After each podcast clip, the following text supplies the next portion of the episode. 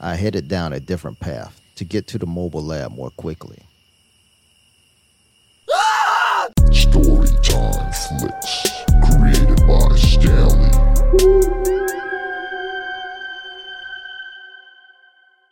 Meanwhile, on the Gray District Agency, Tracy was in the office when a phone call came in about a mysterious phenomenon in the woods.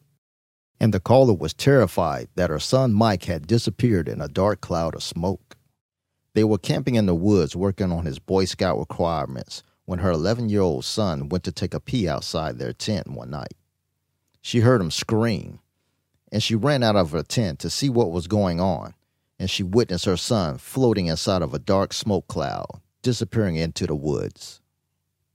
Tracy asked her what her son was wearing and what he looked like. She sent over a picture they had taken while camping. We went out to the site to investigate. The terrain was too rough for the truck to get through, so we parked a little ways away from the campsite. We started walking towards the location. It's so creepy being deep in the middle of the woods at night and hearing so many different noises all around you. Chris noticed a pair of glasses on the ground near a tree.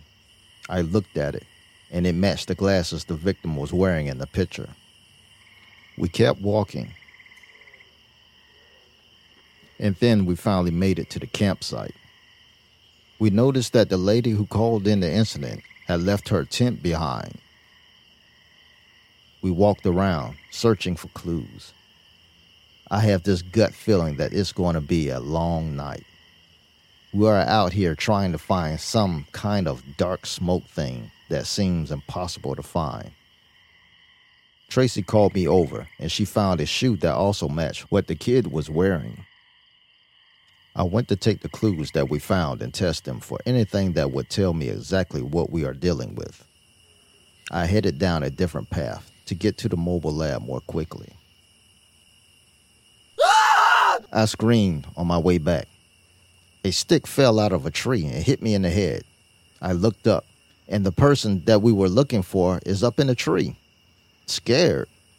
He came down from out of the tree. He said the creature is heading back to the campsite. So I quickly called Tracy to let them know I found Mike. And he said the beast is heading towards you. And I told them to hide and I would be back shortly. I called Mike's mom so she could come and pick him up. And in the meantime, Mike and I went into the lab and I started the test on the items. Back at the campsite, Tracy and Chris are hiding behind a tent, looking out for the smoke monster.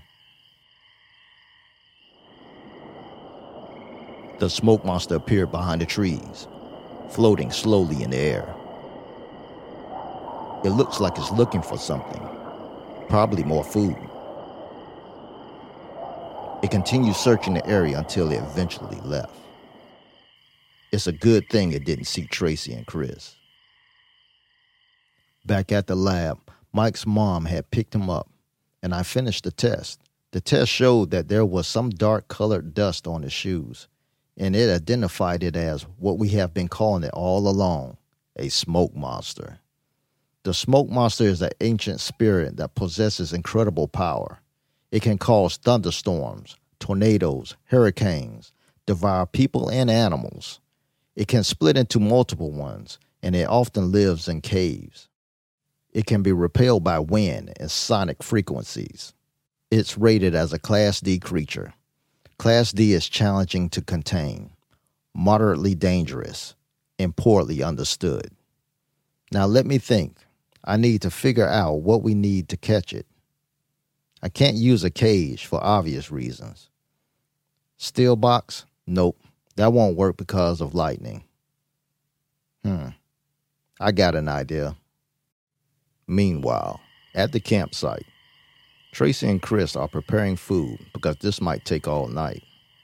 I arrived at the camp with something we could use to catch it. Tracy and Chris asked what it was. I told them it's a Vacuum 3000, created by the GDA. It looks like R2D2 from Star Wars. It's made out of celestial rubber and a non conductive material as strong as metal. It also comes with an arm bracelet, so you can have it follow you. It's capable of sucking up and containing the smoke monster. I asked Chris, did they find anything? Chris said they had found a cave. I asked Chris to show me. As we were walking, I told Chris that apparently this thing lives in caves and it can create storms, eat people, and it leaves black dust. It's also capable of splitting into two different smoke creatures. We reached the cave. I told Chris to look for black dust.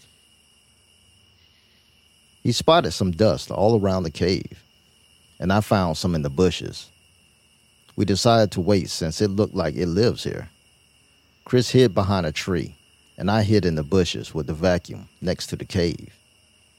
We're not sure if it's in the cave or is on its way back.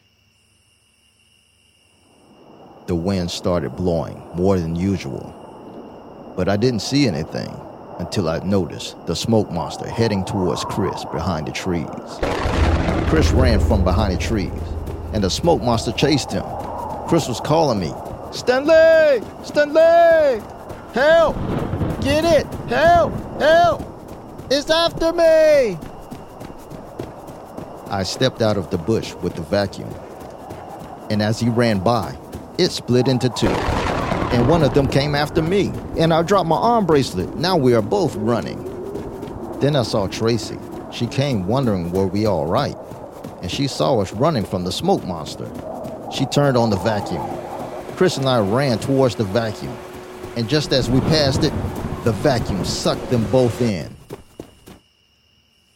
This area is now considered a gray district. How about you? Do you know of a gray district?